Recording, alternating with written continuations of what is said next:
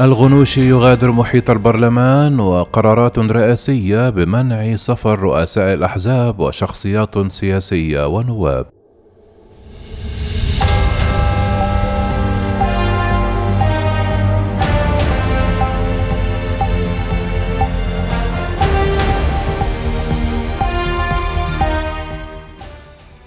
غادر رئيس مجلس النواب التونسي راشد الغنوشي محيط البرلمان التونسي بعد منعه من الدخول ومكوثه في سياراته لعدة ساعات.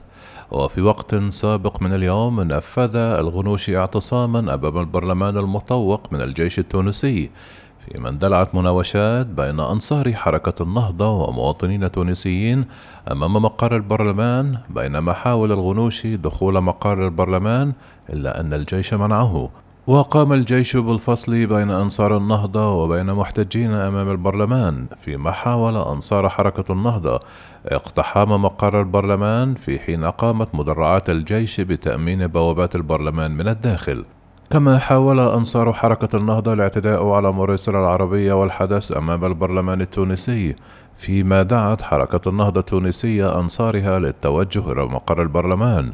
وأفادت وكالة رويترز بسقوط جرحى إثر تراشق بالحجارة بين أنصار حركة النهضة ومؤيدين لقرار الرئيس التونسي وقد رشق المحتجون سيارة الغنوش بالحجارة مما تسبب في تهشم الزجاج.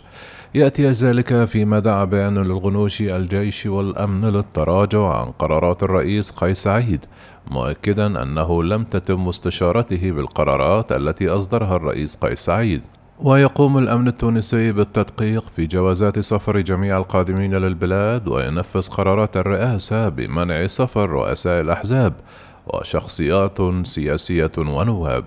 كما أفاد مراسلون بأن رئيس الوزراء التونسي المعزول هشام المشيشي متواجد في منزله وليس رهن الاعتقال كما أفادت أنباؤهم في وقت سابق. كما توردت أنباء عن اجتماع يجري للاتحاد العام للشغل للإعلان عن موقف من التطورات الأخيرة وكذلك أنباء عن ترتيبات لإجراء حوار وطني خلال الأيام المقبلة. كما أصدر مكتب مجلس النواب التونسي بيانا يرفض فيه قرارات الرئيس قيس سعيد معلنا دخوله بحالة انعقاد دائم عن بعد. وكان راشد الغنوشي وهو زعيم حركة النهضة الإسلامية أكبر الأحزاب تمثيلا في البرلمان توجه هو ونواب إلى المجلس منذ الساعة الثالثة فجرا إلا أنهم منعوا من الدخول من جانب الجيش المتواجد في الداخل خلف أبواب الموصدة. وتوعد الرئيس التونسي قيس سعيد في كلمة ألقاها من شارع الحبيب برقيبة فجر اليوم البعض بالدفع الثمن باهظا وقال من سرق أموال الشعب ويحاول الهروب. من هم الذين يملكون الأموال؟ ويريدون تجويع الشعب.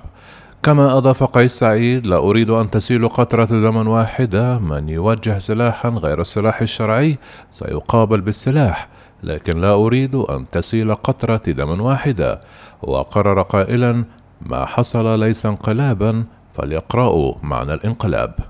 كان الرئيس التونسي الذي يخوض صراعا منذ أشهر مع حزب النهضة. أكبر الأحزاب تمثيلا في البرلمان اتخذ الأحد قرارا بتجميد كل أعمال مجلس النواب معلنا أنه سيتولى السلطة التنفيذية. وكان الغنوشي اعتبر القرارات التي اتخذها الرئيس قيس سعيد انقلابا على المؤسسات المنتخبة وسائر المؤسسات. كما قال راشد الغنوشي في بيان عبر صفحته على الفيسبوك أن ما قام به قيس سعيد هو انقلاب على الثورة والدستور وأنصار النهضة والشعب التونسي سيدافعون عن الثورة. قالت الرئاسة التونسية في بيان أن الأمر بتجميد أنشطة البرلمان التونسي سيستمر ثلاثين يوما فيما طوقت مركبات عسكرية البرلمان والداخلية ومبنى التلفزيون. وبينت الرئاسة أن قرارات الرئيس قيس سعيد الأخيرة التي أعلنها مساء الأحد جاءت بعد استشارة كل من رئيس الحكومة ورئيس مجلس النواب وعملا بالفصل الثمانون من الدستور. كما أشارت الرئاسة إلى أنه سيصدر في الساعات القادمة أمرا ينظم هذه التدابير الاستثنائية التي حتمتها الظروف والتي سترفع بزوال أسبابها.